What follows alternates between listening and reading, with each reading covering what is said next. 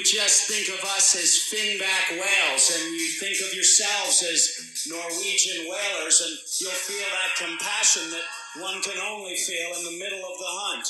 That one moment. You want some sexy? You want to laugh? License to talk. License to Talk is sponsored by Goodspeed Beverage Center, 2202 Seneca Street. They got seltzers, heavy beers, anything you need. Stop by, quench your thirst at Goodspeed's Beverage Center. First in Buffalo, fireman owned and operated 391 Abbott Road. Custom t shirts, custom hats, custom apparel. Get your custom gear First in Buffalo. Mr. Submarine, 1977 South Park Avenue, serving South Buffalo since 1963. Lowest prices in town. Try the ham sub. Tell them license to talk sent you. Bottle Rocket Beer Reserve, 2182 Seneca Street. Check them out. They always got great, exciting things going over on at the Rocket. The Rocket is stocked and ready to rock. Bottle Rocket Beer Reserve. Vinyl Vibes. Check them out on the gram at Vinyl Vibes Buffalo. Vinyl stickers, decals, and custom designs. Dog Ears Bookstore, 688 Abbott Road. Why get your coffee from Timmy when you can get it from Tommy? Charlie's Boatyard, 1111 Fuhrmann Boulevard. Great fish fries. Check them out for the Bills game at Charlie's Boatyard. Delicious drinks, and you can see a nice uh, sunset over there. Mental Health Month, so License to Talk wanted to get a conversation going. We had two brilliant guys. We had them on the couch for a change. Dr. David Pratt, New York State licensed psychologist, PhD, and Scott G, who's a social worker, works on self esteem, anger management. Two bright guys. We are happy to have them on. Don't be afraid to talk to somebody, folks. Get out there. Like we say in the episode, you can always dust yourself off, but you're gonna need to talk to somebody. So we thought we'd get the conversation started on places you can go and talk to. These guys were great. Uh, check them out at Western New York Psychotherapy Services. Dr. David Pratt and Scott G. Thanks a lot, guys.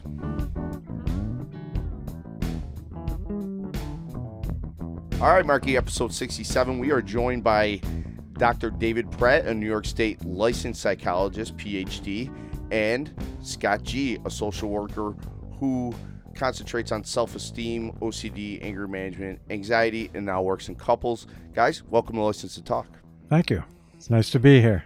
Okay, guys, it, it, it's almost like it's the depression season now. Eh, we've always said when football starts it's- and school starts, it's a whole different world. Then we that- pack on 9/11. Uh, You it- know, it- like this is how we start our year every year. you and know? then, and now you have the COVID. So we thought we would talk to some mental health experts. You guys are my my mental health experts now. So why don't we start, David? Uh, Dr. David Pratt, why don't you introduce yourself and tell us where you've been and where you're going? Well, I'm a psychologist and I've been practicing for 40 plus years. Um, I do um, majority of my work with kids. Um, um, I really like kids, you know, and um, so um, kind of try to help kids, you know, with their mental health issues. I work a lot with uh, depressed kids, kids with uh, anxiety, uh, kids with trauma, and unfortunately, kids who um, um, are thinking about suicide or have even tried to commit suicide. Um, so that's what I do.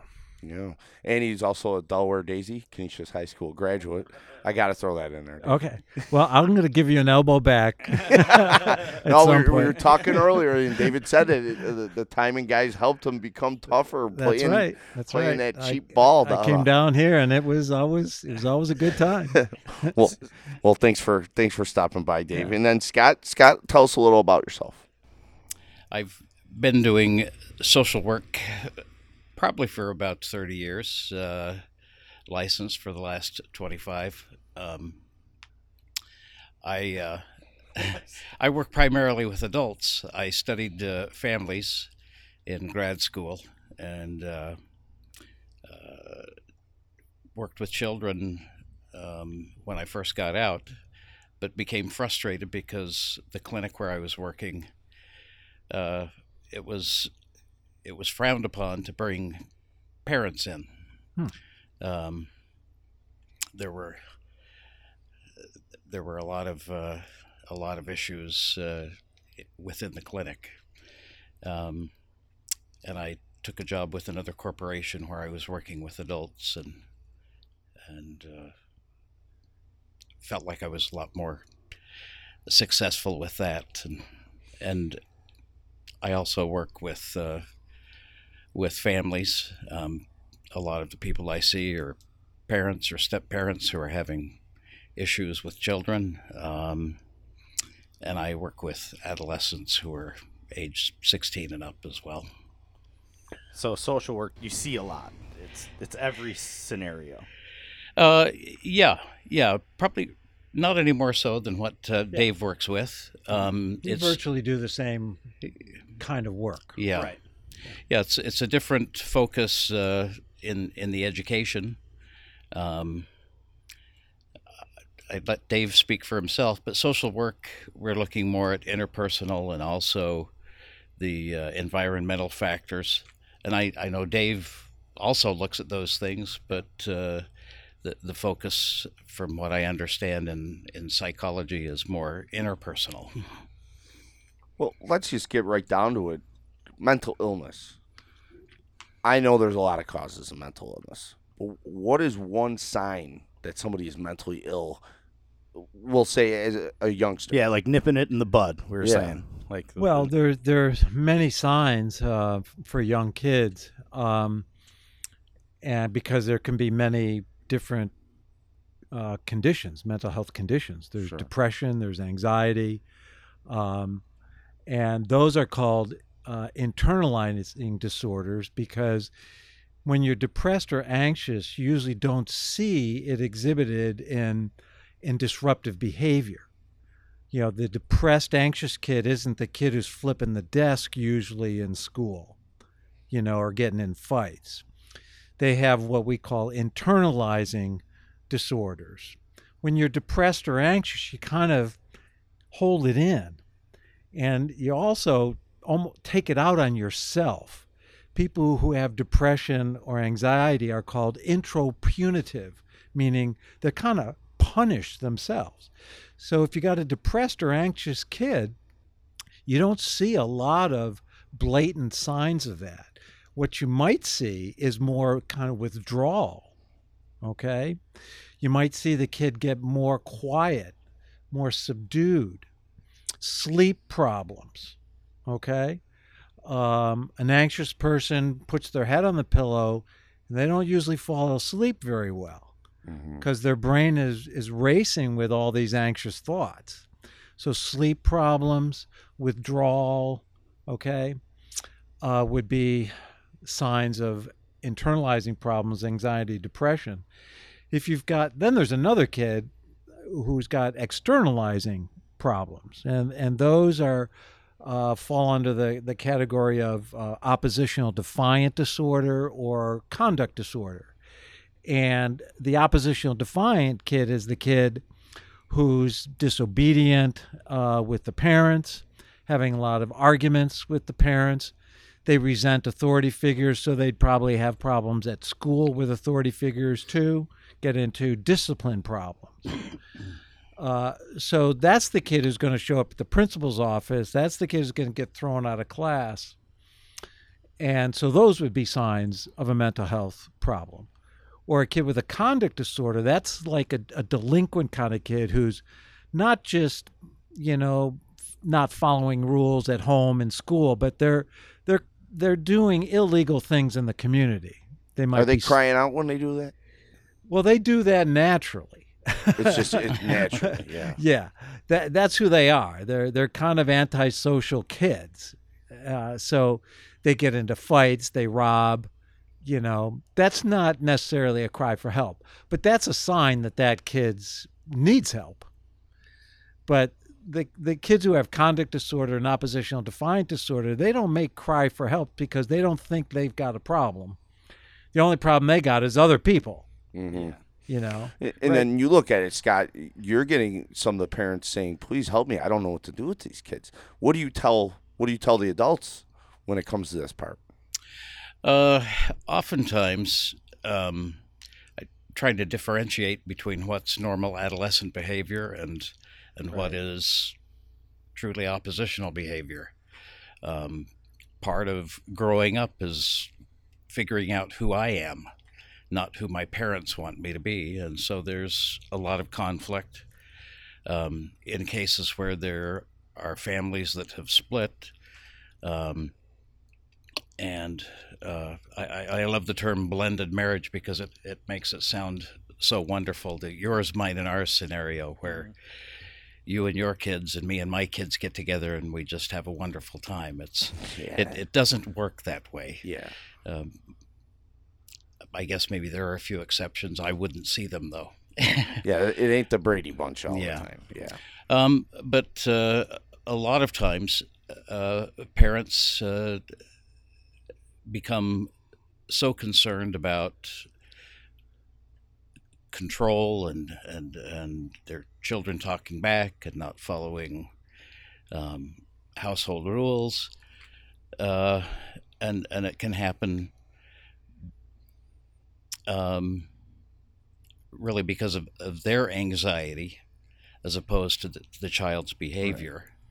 Um, Like they just can't handle it, so they think you're gonna fix. that's right. Yeah. It's here. Where you're saying that it might not be a mental, it might just be like an internal. Like, my I- my daughter, she will be good for everybody else, but for me, you know, it's a little bit more difficult. You know, yeah, it and puts me through the gamut. You know, that's actually I. I tell people that's a sign of good parenting. That There you go, they're, Marky. they're secure enough with you that uh, that they can act out and they can they can have a bad day. Um, but with other people, they're golden. I I have six children myself, so I've I've experienced uh, a, a lot of that adolescent rebellion, and uh, I, I'm just glad they're beyond that stage now and, and independent. Well, when, that- when they when they start young, and this is something I've always thought, you need eight hours. A, go- a kid needs eight hours of sleep, rest. They always say for a kid. Why do we start the school so early? And then if you look, what happens after school? All the all these problems where they, they get into trouble are between three and six when nobody's home. Am I crazy for thinking that way, or, or what do you think, Doc? Well, um, kids need at least eight hours, and younger kids a little bit more. Um, and uh, kids who are juniors and seniors in high school, they don't want to be. They don't want to go to bed at eleven o'clock. No. You know, but if you got to get up at six, I mean, that's not even eight hours. And so, but um, you you want to get those kids to bed. I mean, sleep is essential, you know, for your brain to recover and to be on your toes the next day. Now, why does school end at three? I, I have no idea, other than it, it creates an opportunity for extracurricular activities, Sure. which is really, really important. And um, when I was growing up, you know, there was no such thing as coming home at three o'clock. No. I mean, I, I can't remember ever doing that uh, past the seventh grade, you know. Sure. Um, never, probably one day in my life, did I come home from high school at three o'clock, you know, unless the coach was mad at me and threw me out of practice. but so we want to have kids have some life beyond the academics of school. Um, and extracurriculars can happen after school for a couple hours, and that enriches the kid, obviously.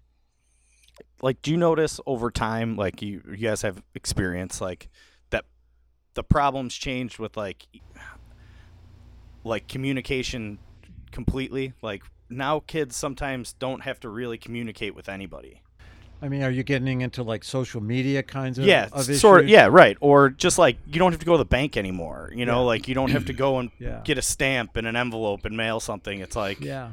You're just I'm, tip I'm not tip. so sure I'm, I'm that concerned about it from that perspective is um, the, the research on impacts of social media with kids is, is quite mixed.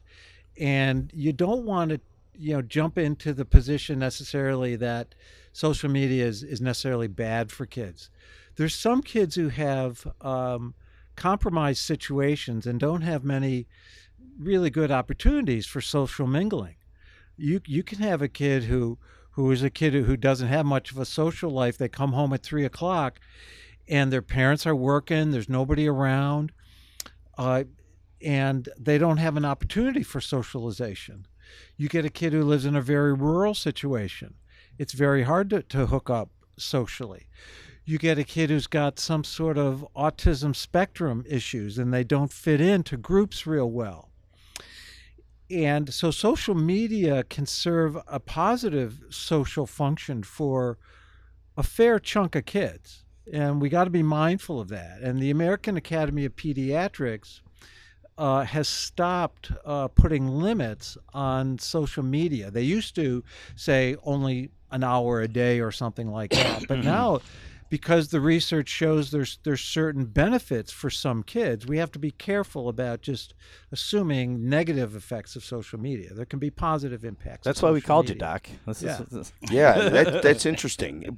But the one thing, and you t- I, I keep hearing social media anxiety, uh, Scott, when since the invention of the like has come around, it is, and I and I agree with what you say, Doctor. But that like has hurt and. and a lot of anxiety about social media because they don't feel like they're liked as well. So there's that part of the spectrum too, isn't it? Yeah, it, uh, it it does open up another avenue for bullying and for rejection. But I tend to agree with Dave that it uh, that there are a lot of positives. Um, and when I'm working with families, uh, parents who you know really want to take a hard line and this is terrible and they should only have 45 minutes a day and I'm cutting off the power and getting rid of the Wi-Fi uh, that that they're probably shooting themselves in the foot. Um, uh, taking away something that, that is to some degree beneficial for their for their child.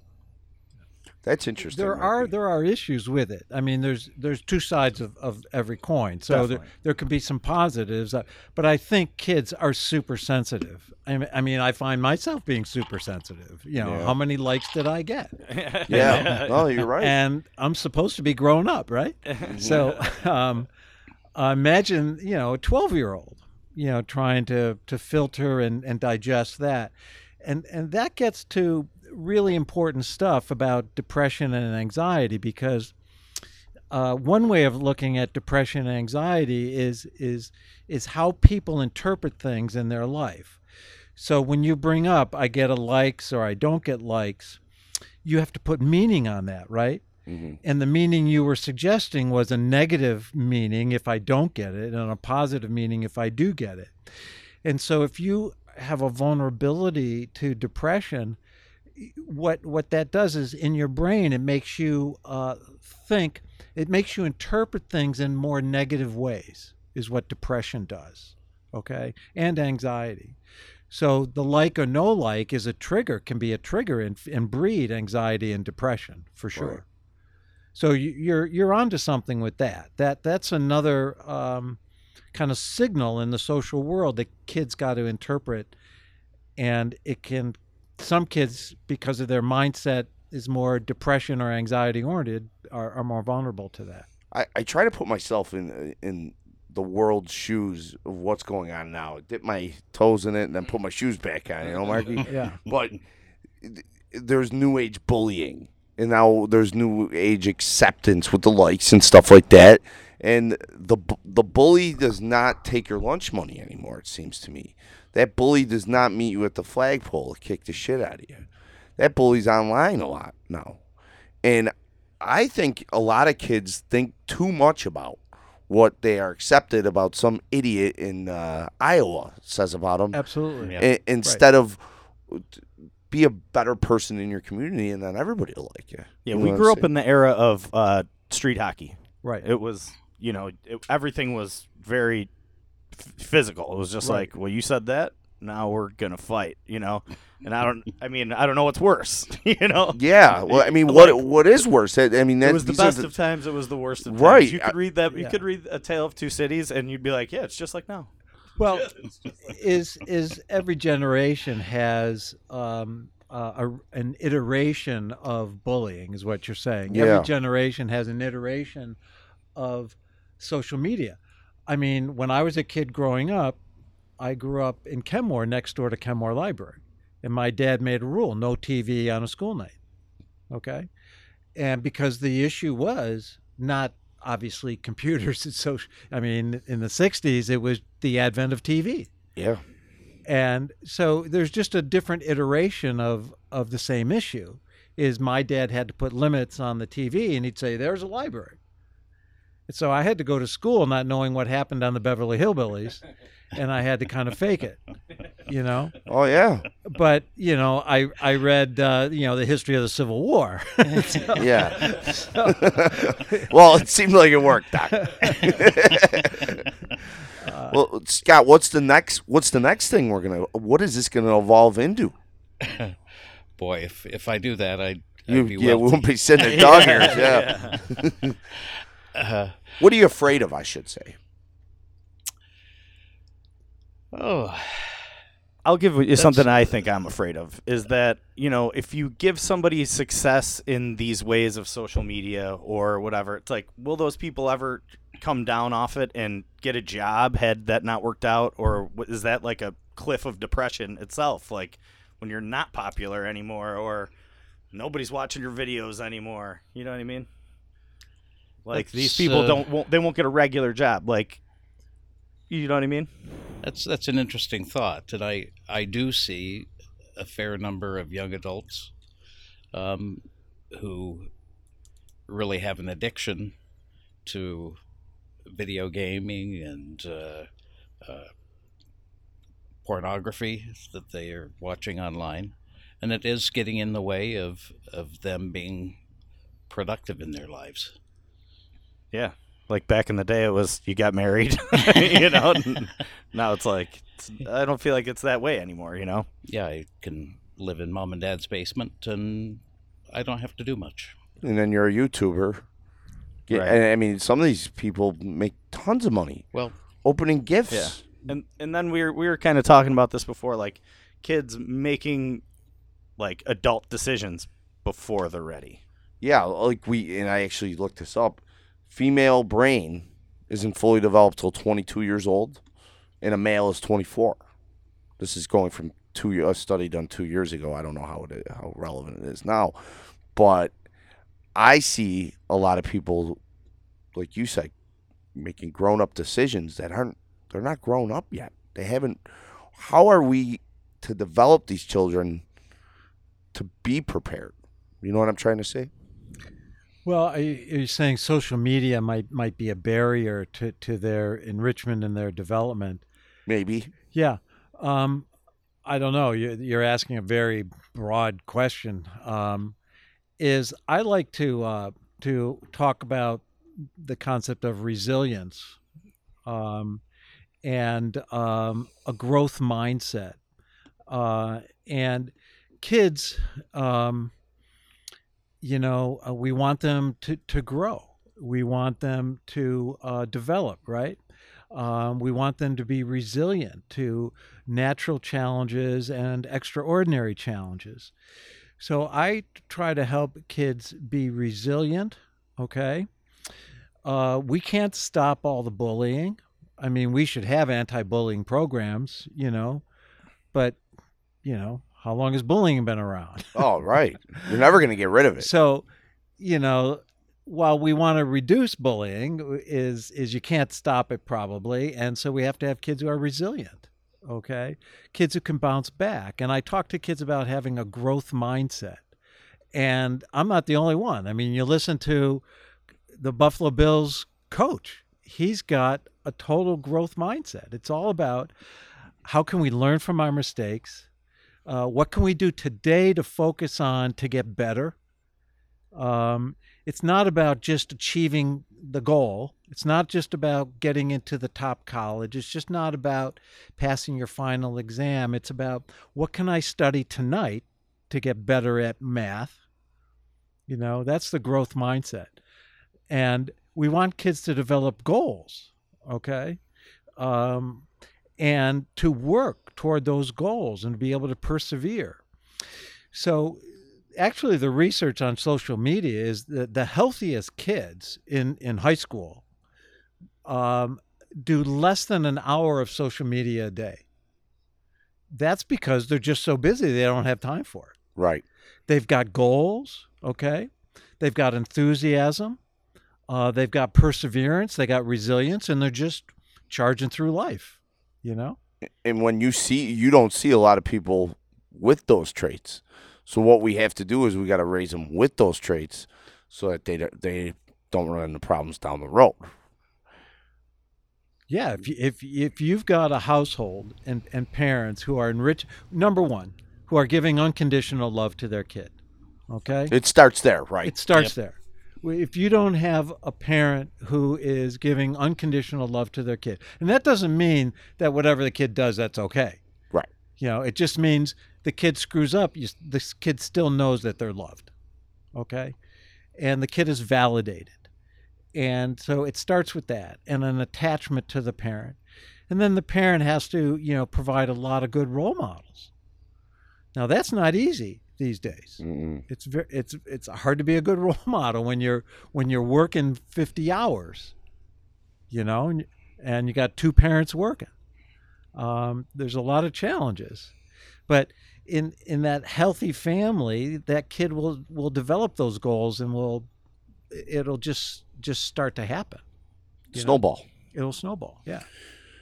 Now, Scott, you see everybody applies those skills. They're resilient and everything else. At what point you dust yourself off once? You dust yourself off again.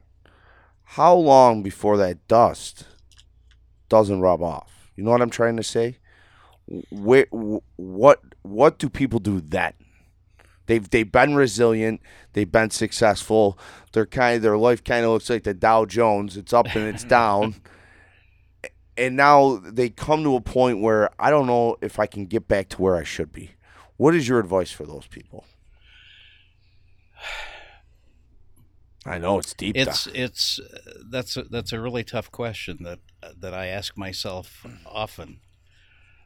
Uh, I'll I'll read through someone's uh, application for services, and they talk about the problems that they've they've been dealing with in their lives, as well as the symptoms. And for some people, I'll see uh, just so many issues starting from a fairly young age. And i i put myself in their shoes and you know i would i would be in a fetal position in the closet if i had to deal with the things that they have dealt with. And more often than not when when i meet this person i'm i'm impressed and i'm inspired at at at how tough they really are and, and how they've been able to, to cope with with such difficult circumstances and and meeting obstacle after obstacle and, and having failures that they perceive that, that they themselves are responsible for. Um, and I I'm I'm glad that they're reaching out to Yeah. talk to somebody. and, and that and that brings up at what point should people start reaching out if they're depressed, if they have thoughts to hurt themselves? Yeah, because like you were like that. saying, like usually there's a long record on people. What if there isn't a record on somebody, or they don't? They just come to you. You know, they're coming to say, "Hey, I need this kind of help." You know, there's not always a, a huge long line. You know, like the Irish, they say they'll just, they'll just let it all go. It doesn't matter. You know, we'll never face our problem. Yeah. Well, I think some of the uh, the the the red flags that that you need help, at least in terms along the lines of depression, and anxiety, which are the most common, sure. you know, uh, mental health issues, um, is if if you're not sleeping. Okay. Yeah, it goes very back to sleep, right? um, if you're lacking enthusiasm and joy in your life, okay, uh, the technical term we have for that is anhedonia. If you have trouble having fun like you used to, okay, if your mood is persistently down, not just now and then, but almost every day, most of the day, if your mood is down, if you don't have energy, if you've lost a bounce in your step, okay? If you're constantly worrying, you know, if you're putting yourself down, you know, these are, are serious red flags for depression and anxiety. If you're withdrawing socially, okay? Mm-hmm. Um, so, and certainly if somebody's having a thought of not wanting to live, Yeah. You It's know, the secret of life, living. right? Yeah, and overcoming hurdles. So, Yeah. um, uh, if somebody's experiencing those symptoms, you know, for a persistent period of time, uh, not just now and then, but you know, because we all have rough days, but Yeah. um, then then you should think about getting some help. What's your advice, Scott, for let's say there's a guy, I know somebody that seems depressed. What could you tell the buddy, the the friend, to how to maybe help him or push him to guys like you two? Um, I think being a friend who's a good listener can be something that's helpful. Uh, it getting advice from someone who doesn't really understand your issues uh, falls short. But to to listen and to be empathetic, um, and uh, yes, let, let them know that uh, that there are things that can be done that are helpful, and to seek seek counseling is one of those things.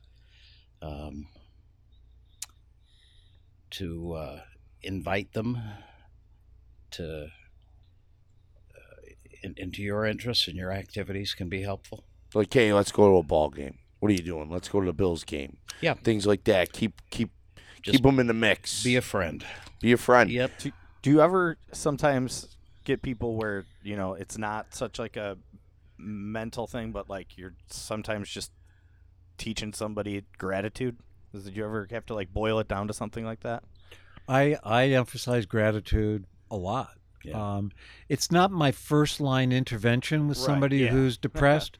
you you have to work on other things, but um, once somebody's out of the pits of depression, you want to keep them from going backwards, right? So I think gratitude is a good resilience skill, and I I encourage people, and I do this myself. Every night, I put my head in the pillow, and I say, "What went well today?" Yeah. Oh, that's a good yeah.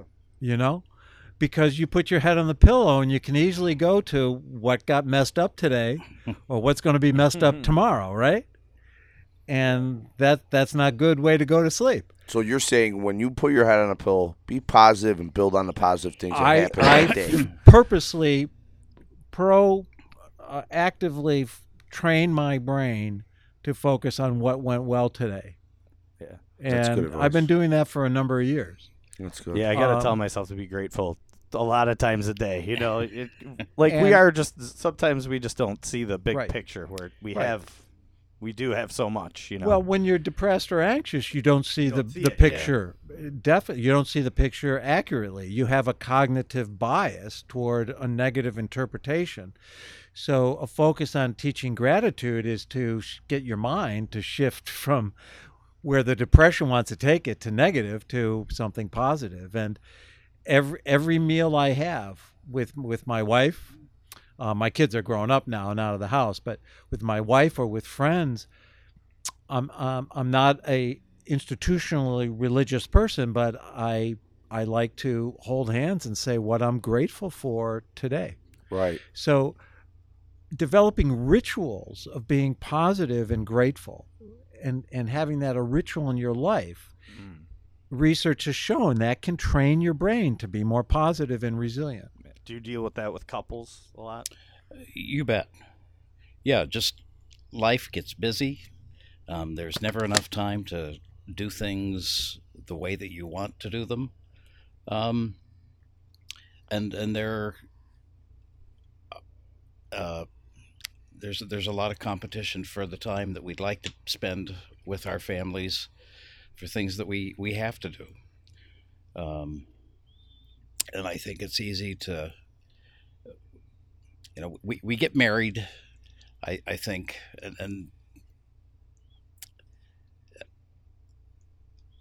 we get married thinking that this is what is going to make me happy. This is what's going to make me complete. It sounds corny, but but if you if you listen to songs or go to the movies, that's that's always the theme is that you know this this blissful union is is the end all. Um, the reality is is that it's the beginning of a lot of a lot of hassles and uh, opportunities for small disagreements, and if we don't really take time to to uh, show appreciation and to to show our love for people, it's uh, it's easy for that to, to fade. Right. And like of course people change. Like I think that that's just something that happens, you know. Well, they change and also when we're courting we we see what we want to see. We see Yeah. we see this person is exactly what I need. We don't see them as the complete person they are, full of their own faults Yeah. and difficulties. Uh, And then sometimes I see like marriages like help so people so much, you know. Some people who had been in trouble before and now they have that person that keeps them in line, you know. And then there's those people that never get married and you you see them, you know, in the bar every day or you know, it's like you're like, "Oh, I wish that this could happen with this guy." You know, he just meets the right girl, and that just happens. That you know, but it, not every story's that way. yeah, uh, uh, to, to be in a good marriage it can be something that is really promotes health. Um, but it it requires that the person be an active partner in that marriage. Men uh, who are married live longer than men who aren't. well, you're a proud card-carrying member of the "Do What the Heck You're Told" club. You know, It's not much. But there's a payoff for you for that. in Yeah, yeah, end, right. You know, you have that social support. Uh, and So, that- in, in reading the last couple days, I've been hearing that a lot. Social support. social support is is huge uh, throughout life, but especially uh, in later years. You know, the predictors of good adjustment in later years are social support, physical health, and um, uh, financial stability and meaning. You know, that's for, for later in life. But we all need social support. Most of the kids I work with have real significant deficits in their social support network. Um, there, a lot of kids are anxious and they're socially anxious. So they really have a hard time in the cafeteria. They really they don't have anybody to, to hang with. I've got kids who go to the library for lunch to avoid the social situations, and then they don't get social support, and makes them more depressed. Now that brings up something that uh, I I used to coach hockey for 20 years, so I've seen the human teenager. I don't want to say evolve, but kind of go downhill. What happened? Because when I was a kid, or did I just not notice it? And I was younger. It seems to me like there there wasn't so many problems. I was born in 1980 it doesn't when I was growing up it didn't seem like kids had all these problems. What happened? Or am I just I didn't have my eyes open? Yeah, I I don't know. Um, that's maybe more of a sociological question. I know people say that all the time. You know, Yeah, my like, what are they mother-in-law putting will- in the will say milk that, now, You you know, know? and- Yeah, like and- even the peanut allergy, I didn't even know it was a Yeah, thing right. until I watched Freaks and Geeks in 1999. and um, I don't know. Um, there are a lot of challenges in, in throughout the history of mankind. Um, we are making life better, though, um, and I mean our our longevity is better than it was hundred years ago. Our our um, poverty levels are much less than they were 100 years ago. Our uh, literacy rates are much better than they were 100 years ago. So we are evolving in the right direction. So I, I don't know if if if everything's going downhill. Well, I'm I, I, I'm looking toward I'm looking towards Jim's gonna con- get it, put his head on his pillow later and say what went right today. I'm looking more like common sense. It seems like there was more common sense when I was a kid from Mm-hmm. these kids nowadays. Um, I, maybe a little more guts. Um, and it, just didn't seem like everybody had a problem. Maybe they did, To say, they I'm, I'm tempted to say, you know, I grew up in Kenmore in a two parent, upper middle class family. right. I had really the American dream childhood. Sure. Okay, Leave It to Beaver was not really far from my reality. my dad went to work, had a good job, came home. My mother stayed home.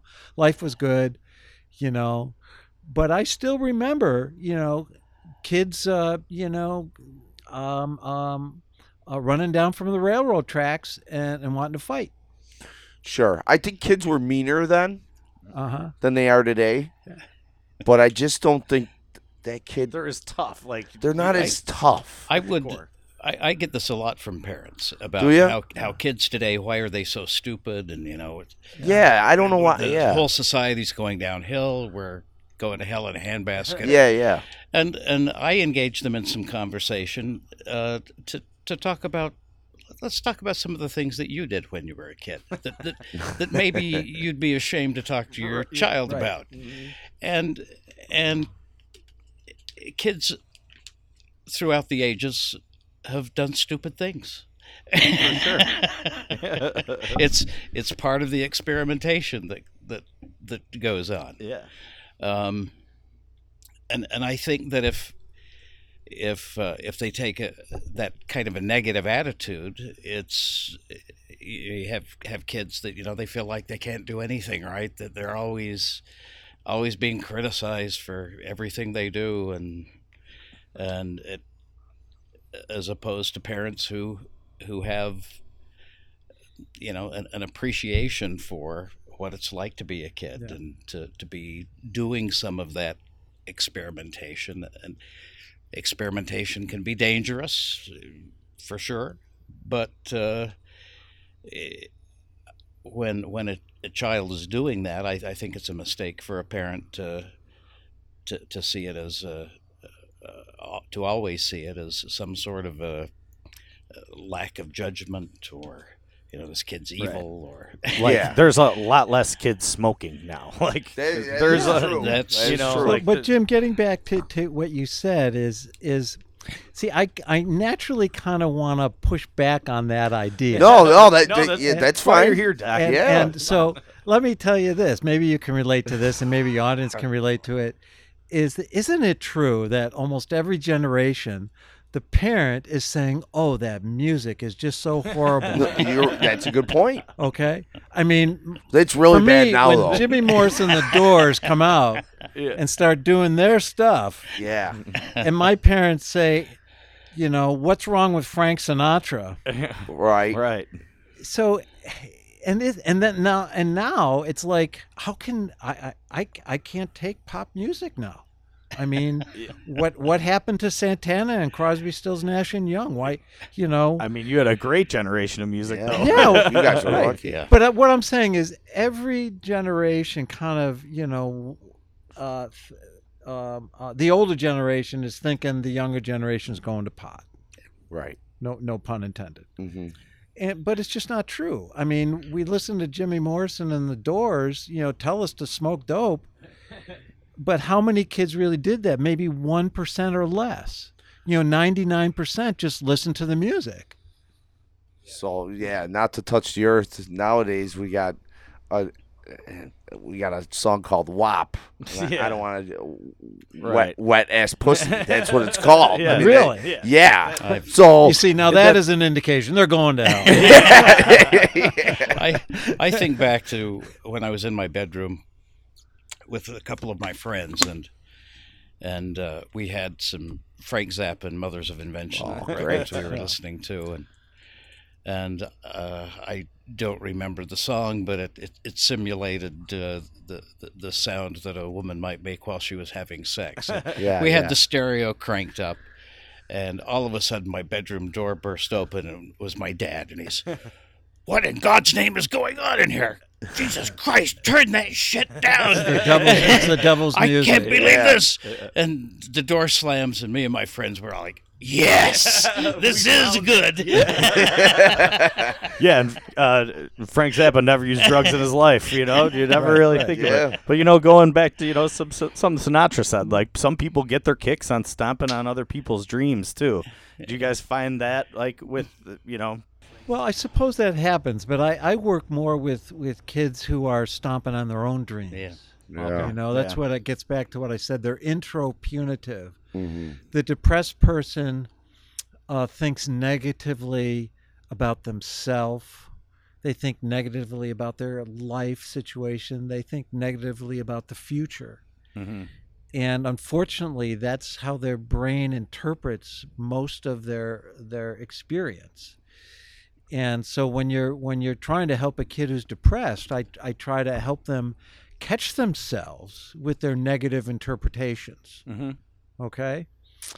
And then learn to debate the the their their depressed interpretation with other facts. And I teach them to be what I call a thought detective. A good detective goes out to find evidence. A good detective shouldn't arrest somebody based on just a hunch or a feeling. Yet kids go around with a feeling that they're a jerk. Right. But mm-hmm. what's the evidence that you're a jerk? So I teach kids to be a thought detective, and then they can. So, like if you're in the cafeteria and somebody gives you a look, how do you interpret that? Right. The kid who's vulnerable to depression would say, Yeah, he doesn't like me. There's another kid who thinks I'm a jerk. hmm But there could be lots of other interpretations to why somebody gave you a look. Definitely. and you have to help kids figure out those those different ways of interpreting life um, so that they can land in a more healthy you know mindset uh, it's like jim kelly jim kelly our you know our buffalo sports icon was like the the icon of resilience jim kelly threw an interception he wasn't walking off the field saying i suck I don't belong in the NFL. He was walking off the field saying, That guy made a lucky play. I'll get him next time. hmm That's the difference between somebody who's resilient versus, remember, I don't know if you go back as far as Joe Ferguson. I know he is. Yeah. Yeah. Everybody criticized Joe Ferguson because he threw an interception. He'd walk off the field. Yeah. Like always this. head down. Yeah. Yeah. So he, I don't know Joe Ferguson, but he might be the one who has this depressionogenic mindset. They take events and turn them into negatives. You see that a lot. You see kids walking with their heads down a lot. You don't see chest out, very uh, sure of yourself. One of the things I like to teach kids is simple social skills how to navigate the hallway, the cafeteria in school. How to make eye, eye contact is, is, is a serious social skill, Right. a very important social skill. Smiling, okay? Pleasant voice tone. Jim Just- probably deals with it all the time, getting new servers at the restaurant. You know, Yeah, You don't, well- Teach them to make eye Yeah. contact, Yep. have pleasant voice tone, right? Just get here. Yeah. be on time. Be on time, or just show up, please. Right. no, but a, a lot's happened, and and then 20 months ago, you, you is is your jobs are hard as it is. Now we're Yeah. getting into COVID, and there's depression. out of COVID. Yeah, yeah. but there's depression, and then there's COVID depression. And then What- there's depression plus COVID. yeah. So that's guy. What are was you? there an uptick in your business? Uh, yeah, you, you, Oh, there has You been guys none. running out of there cards, I bet.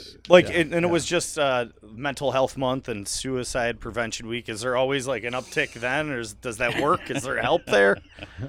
You know, Uh, yeah, I, I don't know about. Well, I don't know if, if there's uh, if there's changes in incidence rates, you know, post I'm saying people suicide week, you know. But I, I do I can tell you uh, that suicide rates in Erie County are way down, are they are really? significantly down, and that there's a lot going on to to to reduce suicide um, risks. Uh, there's a lot going on to teach what we call gatekeepers. Gatekeepers in, in the school might be the, the person in the cafeteria line handing out the, the hamburgers. And they hear a kid say, oh, I feel like jumping off a cliff. And then we go into schools and we train those people um, to tune in and then know what to do. Okay. Yeah, that's the hard part because Yeah. they you you hear a lot like, "Hey, so and so said this. I'm going to tell so and so's dad." Sometimes dad don't believe you, or someone goes, "You know what? They were just talking," yeah. and No, then they do it. is is uh, what you want to do is you want to find gatekeepers throughout the community. Okay, there's gatekeepers all over the place. So are they cert? I, I are they certified or No, no, a gate per a, a ga- like in a school, like I said, it could be the cafeteria person, it could be the librarian. So they're it just a could be general the name. bus driver. okay? Mhm. Yeah, It's okay. not usually the mental health person that, Right. that we're talking about as a gatekeeper. But they, they they they make observations of a person over time. They they hear anecdotes from the person and they get some red flags and then we train them to know what to do. So the gatekeeper in the school might go to the, the school psychologist or the school social worker and say, I heard Johnny say this in line today at lunch. And so then the school has a protocol and we have what's called a warm handoff. So that gatekeeper, maybe with the school psychologist, whoever they go to, will will bring that kid to, to the office and they'll talk to that kid and n- not in a you know you're in trouble way, but in what can we do to help way. We heard this, hmm and you can go from there. You know, in terms of your protocols, you can have linkages with mental health, you know, people in the community, but these these interventions have been very helpful. Uh, it's just that we have to do a lot of it, and you have to keep doing it. You know. Yeah, there there is available in the community. Um, they're knocking on doors, wanting to uh, do their presentations. This mental health first aid. Do you remember who it is that is doing that? Mental health first aid. Yeah, our No. the, the church that I belong to, um, they had the leadership of all of the churches throughout the region come, and they had uh, they had the mental health first aid presentations. It was done, I think, in, in three three half day sessions, and and it was terrific uh, because it it really got people thinking about you know who who should we be concerned about and and and um, and how can we be helpful uh, Yeah, that's a really good concept. I haven't heard of that, you know, but we have, um, you know, first aid, every, every house probably has a first aid kit, you know, Mhm. for a cut. Yeah. Right? So you need you need to You get need inside mental that health main. first aid. Yeah, that that mind is uh, more important than a scrape. But the uh, the person you may want to follow up on uh, is Dr. Celia Spicone, who's a, a psychologist and the head of the Erie County uh, Suicide Prevention uh, Program, working out of crisis services. And I know she's a very good uh, doctor and, and good person because I've been married to her for 41 years. Oh, that, yeah, there you go. I was waiting for it. There. Good for you. Congratulations. And you also have a book. Would you want to talk, little talk a little bit about it? Yeah. Um, this is a book that came out in 2019. Um, uh, it's based on about 20 years of work that I did um, treating kids at the uh, Western New York Children's Psychiatric Center. And I developed a group for kids who were depressed um, and suicidal.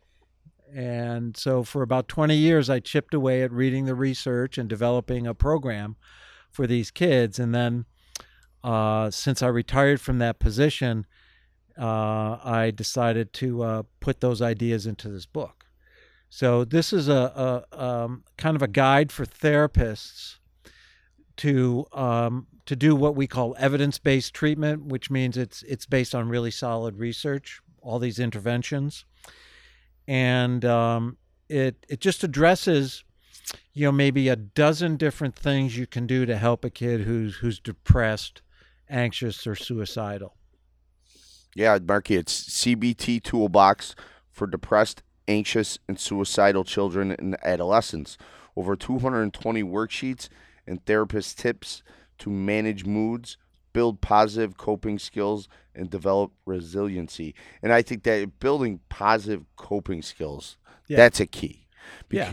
Because one you, of the one of the biggest coping skills is I was talking about how we interpret events in, in life and how the person who's vulnerable to depression uh, or anxiety or I, Scott was getting to and we started to talk about trauma like when you were saying the person who's just had so many blows how can they get up again you know Yeah. dust themselves off I like that phrase a Yeah. lot by the way thank you. um, um, but you know, if you've had trauma in your life, how, how do how do you how do you how do you cope? I mean, life is stressful just because life is stressful, right? Yeah, life ain't easy. No, but if if you've been raised uh, by a drug addicted parent, a verbally or physically abusive parent, or you've been sexually abused, you know, imagine how the normal stresses in life can be overwhelming. Hmm and so the one of the biggest coping skills I, I like to to work on is how do we interpret events and how do we catch ourselves from all these negative interpretations? Because that's what we do when we're stressed out we all get stressed out right Oh, yeah.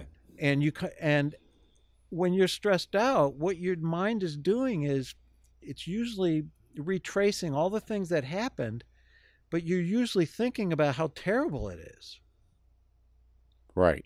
and the thing we want to do is be able to step back, calm our mind through what we call mindfulness practices. Um, and once we can calm our minds, then we can do maybe a more rational interpretation of our bad day. And we can dust ourselves off.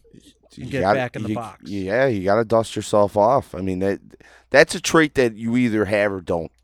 I think. I don't know. I don't know anybody that's. I, I think there's resilient people who are natural, like I said, Jim Kelly. Yeah, yeah. That's what. But you can teach resilience. Okay. You, you definitely can teach it.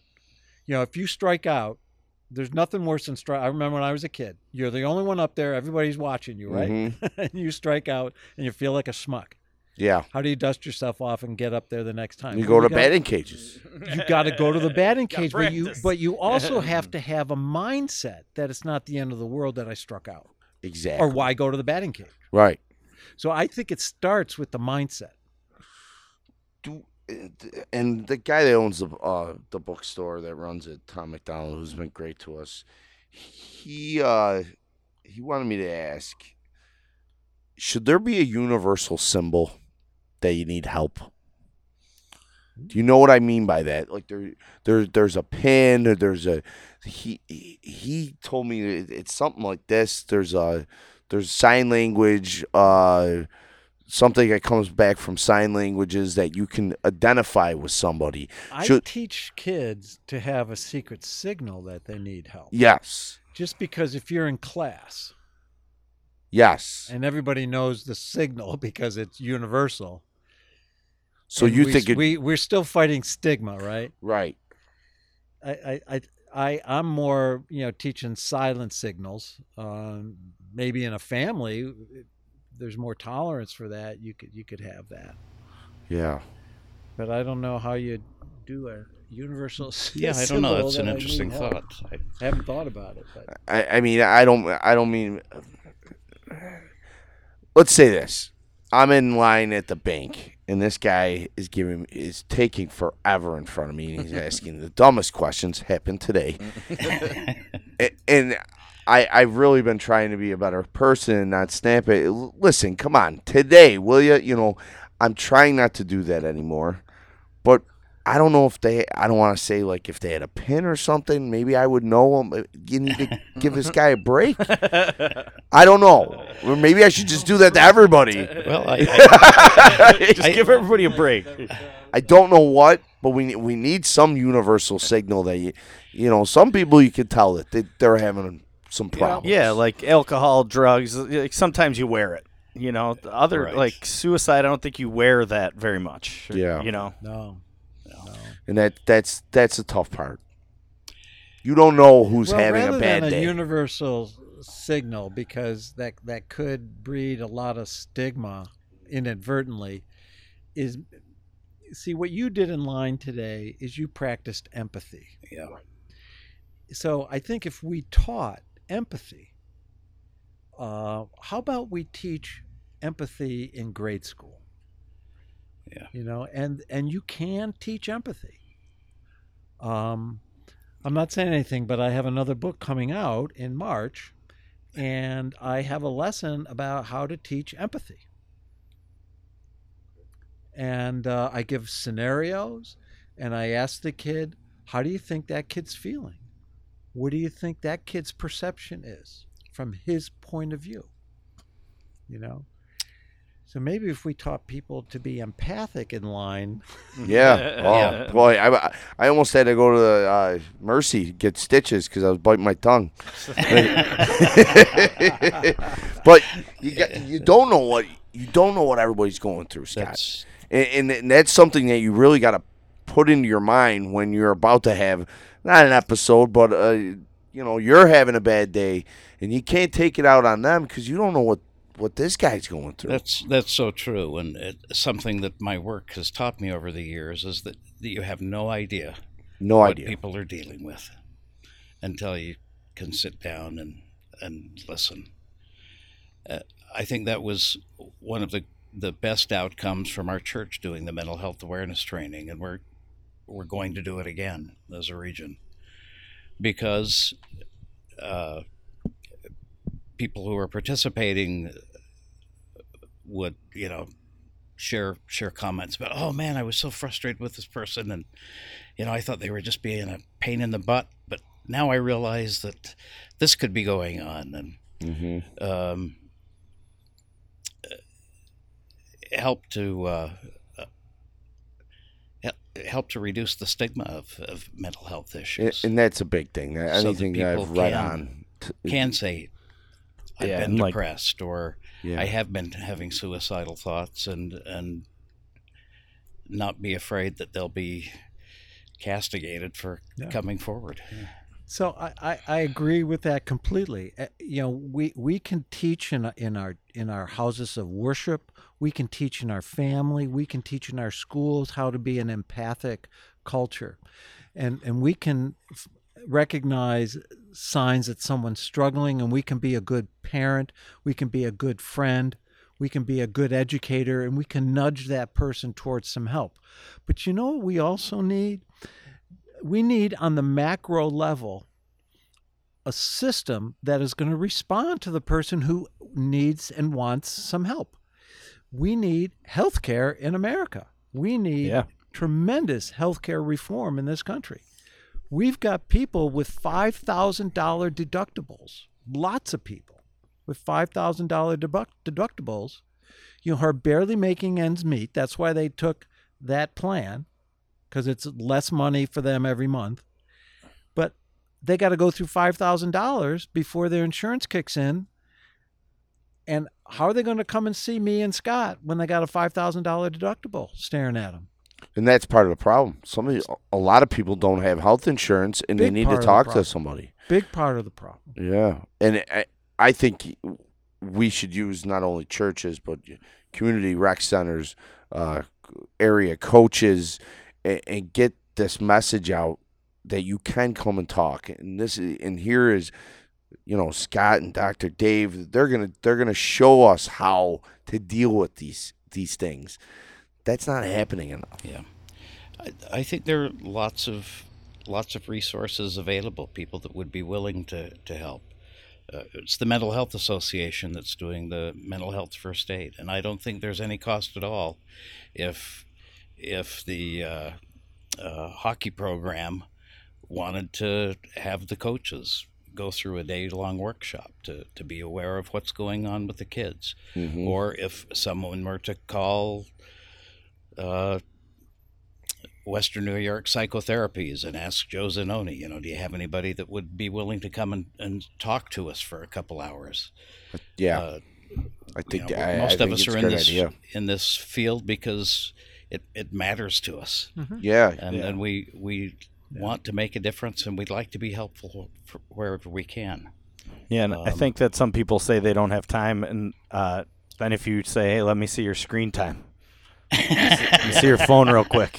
You know, Yeah. they'll be like, "Ah, how'd you read that book?" It's like I just read it. You know, it's like, I'd, you know, people are on their phone seven, eight hours a day. You don't Yeah. have time to go Right. chit chat. I mean, but that's. But I mean, I do want uh, to you guys to agree with me for so my wife can. Uh, do you guys think reality TV is uh, terrible for, for people? I'll tell you. I, um, uh, I don't know anything from a scientific perspective, but I, I never have watched an entire reality TV show. Yeah, Never. It's, it's, it's painful. well, they say gossip is the lowest form of conversation. You know. Well, actually, there's research that shows that, that gossip Well, isn't you were all saying- that bad. But you were saying Really? it yourself, you know. You hear hear the kids Yeah. say whatever. Hey, this guy's saying that. Like that's what I was trying to. Well, yeah. is is um um um um I can't think of the book, but I've I've read the book. But they talk about this in in the in the his you know history of of humans. There's always been gossip, and um you know people need a place to go to kind of you know vent you know and gossip, and so there there's a a positive aspect of that as Yeah. as long as it doesn't you know well, I think that also that helps. Like when you see the gossip magazine and they're like torching the rich people. You know, somebody be like, "Yeah, get them." You know, and you Yeah. pick it up and read it. Uh, Right. You know, some, some forms. Yeah. I- but um, I I don't remember my I grew up in the family where there was no TV at on a school night, so there's library. So I don't get into reality TV too much, but there's probably But you do some, agree. Yeah, it, it's it's getting too much. Where I I mean, you know, you looked up to guys like JFK when you were a kid. Yeah, yeah. And these kids are looking up to a, a little Kardashian now.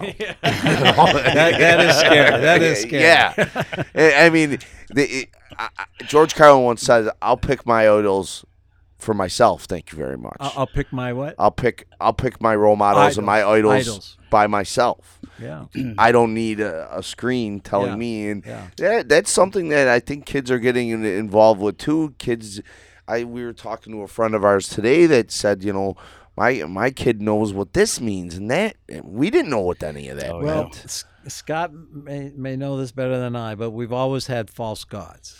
Absolutely. and and we, so we have to teach our kids you know to recognize a false god you know it's, Mhm. it's not kim kardashian No, yeah. those little Kardashians will get you. that brought up something we were discussing the other day the the uh, the whole phenomenon of the social influencers Oh yeah, that, that people are actually getting paid to go on social media to promote bizarre. whatever products or Mm-hmm. We're just Uh, trying. We were trying to get the mayor to talk to us. you know. well maybe after the election Yeah, maybe that's what they. Yeah. and there are people who are paid to write negative reviews Yep. Right. It's the Yeah. world's crazy. it, it's a scary it's Some scary people get their you know? kicks stomping on a dream. Um, Yeah. So you have to have your eyes wide open out there. Um, you have to take in information. You have to be able to sort it out and distill it and figure it out. And that's what counseling is a lot about. Yeah. Is helping people distill life. You know. Um, and not just distill it in, in their routine way, distill it with a little, you know, you know, shake up so they can maybe see it a little differently.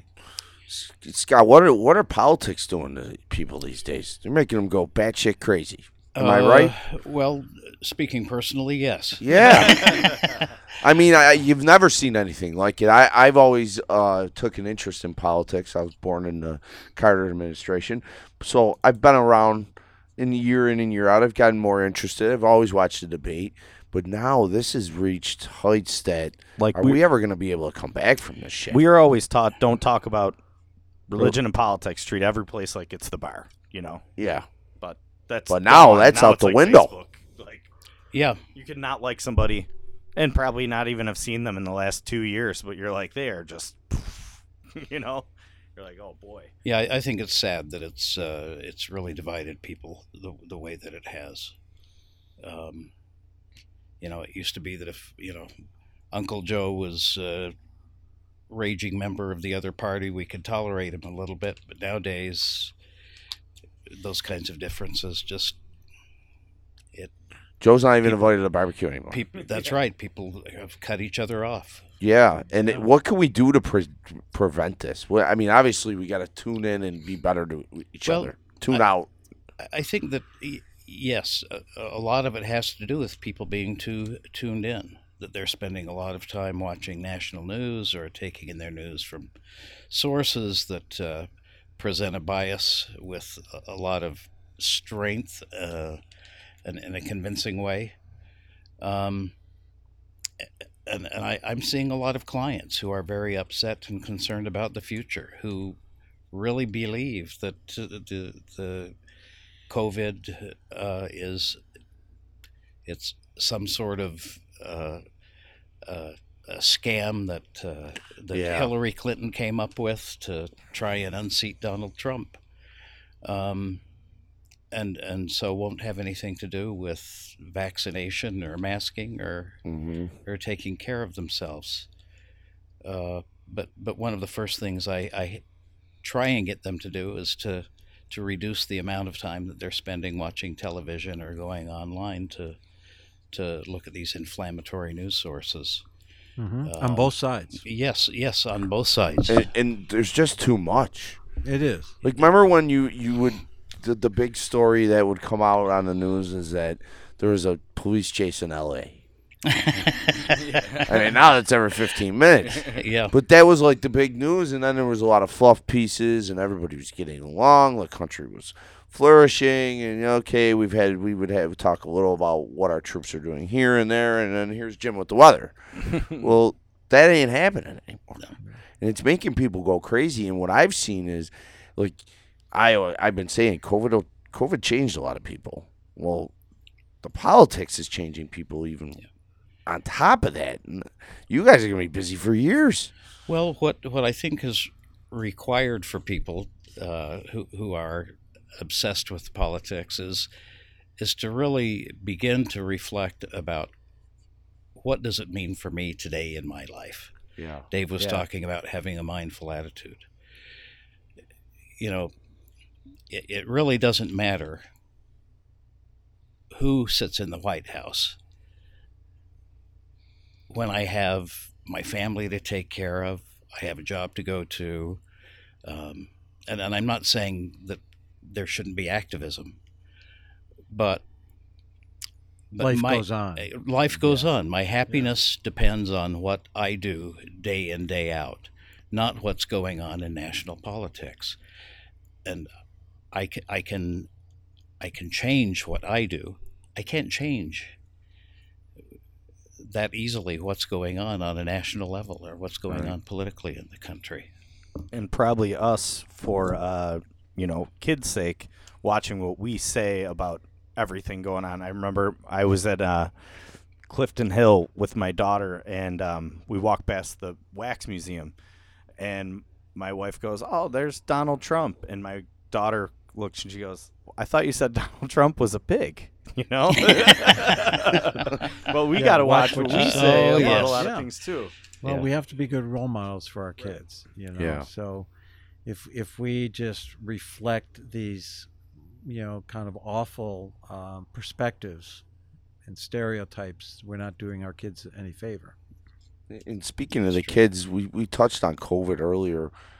What what is the impact having with the the the in the the, the Zoom uh, school? Oh. And how long is this Well- going to take? And Well, I think it was uh, it was a lost year of education for a lot, a lot of kids. There's rare, there's a rare uh, exception to that. Yeah. You know, there's some kids who who love school, and there's some kids who love learning, and they they could learn at home almost as easily as they could learn at school. But that that's a small percentage. It's maybe ten percent of the kids. Mm-hmm.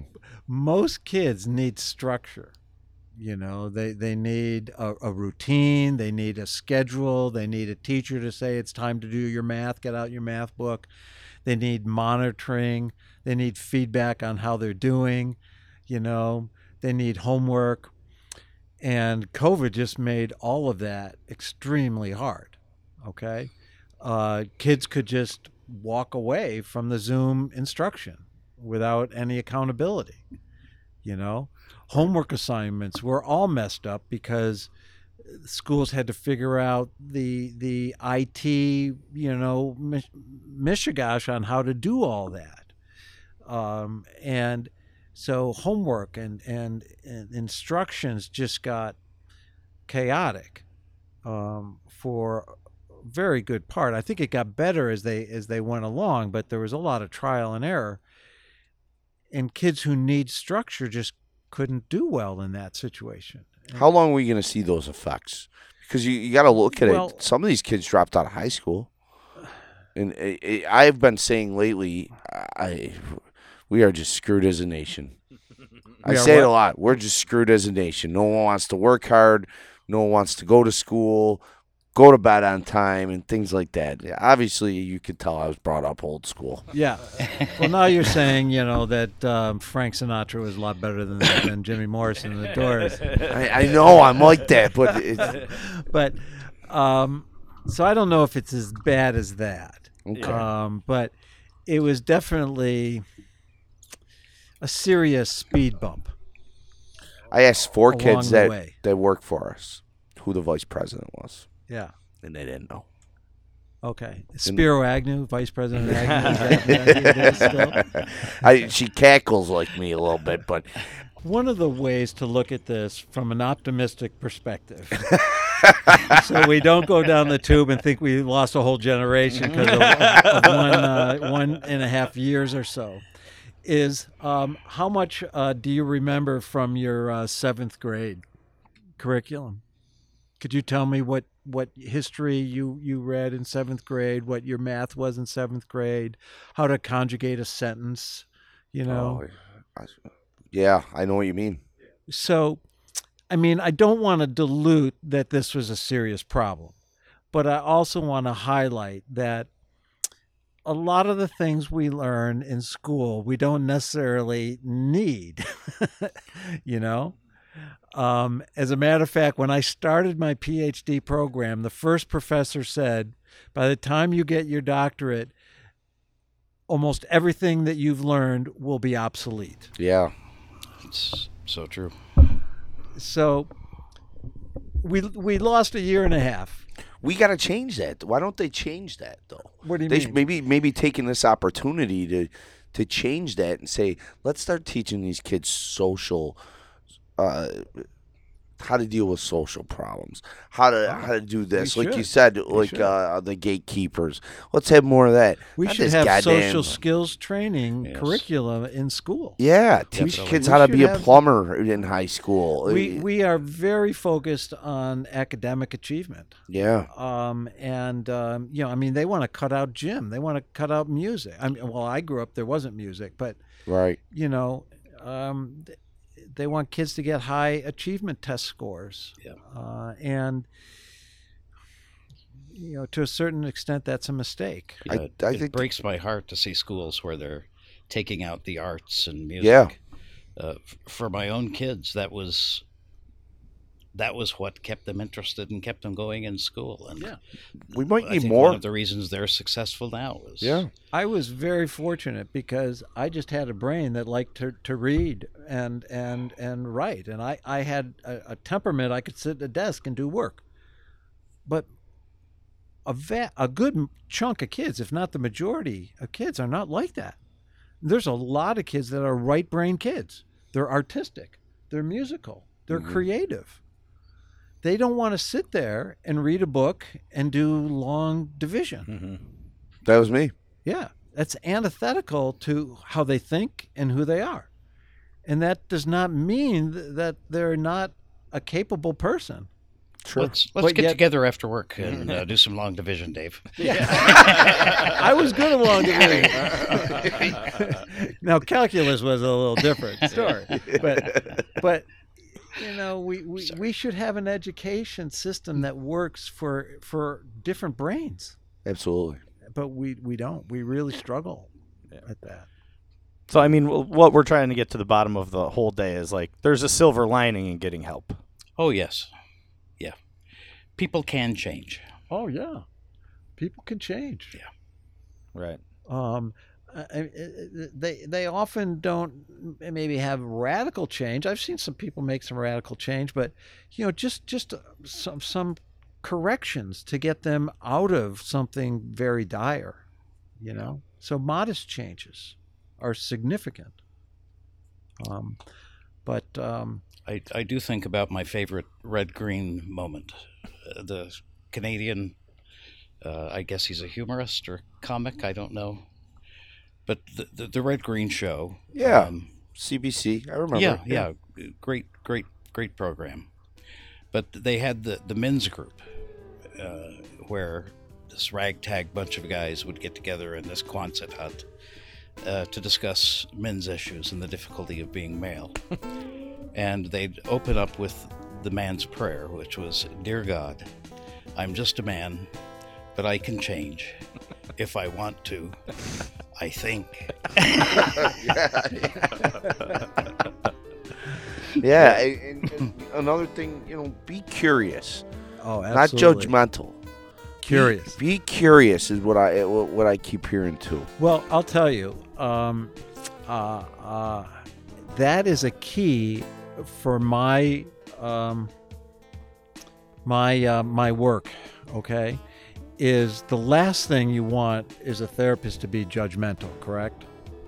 Um, so I temper my natural judgmentalness by being curious help me understand how you see things so because and so it turns out you do what you do tell me your story and that is so therapeutic i found that to be so therapeutic is and, and i mention it in, in my book is you have to be curious and understand the person Yeah.